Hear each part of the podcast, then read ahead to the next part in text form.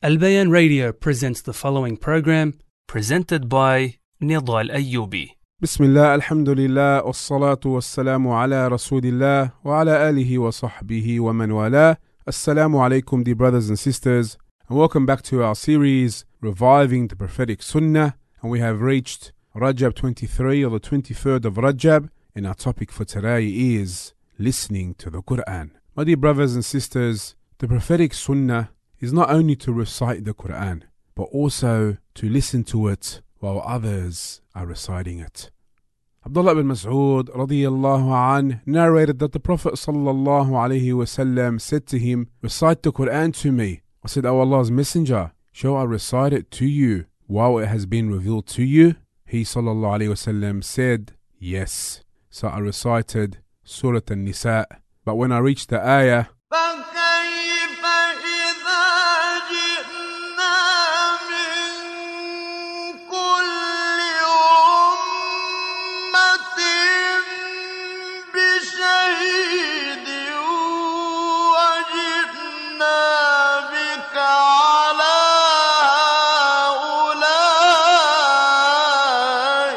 شهيدا How will it be then when we bring from each nation a witness and we bring you, O Muhammad sallallahu alaihi wasallam, as a witness against the people?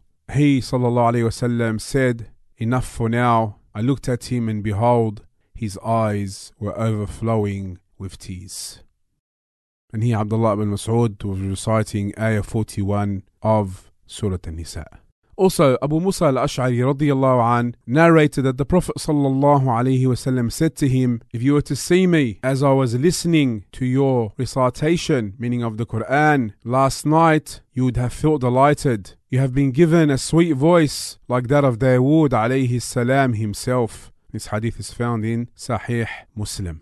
So, my dear brothers and sisters, the sunnah of listening to the Quran from someone else was beloved to the Messenger of Allah sallallahu alaihi wasallam, especially if the reciter had a beautiful voice.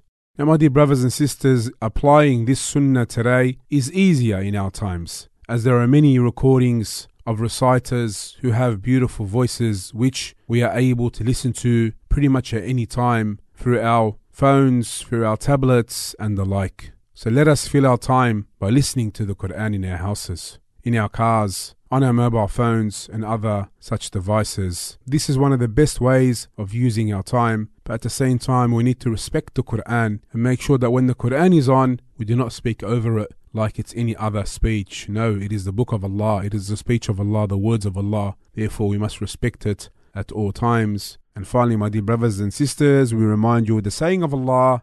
وإن تطيعوه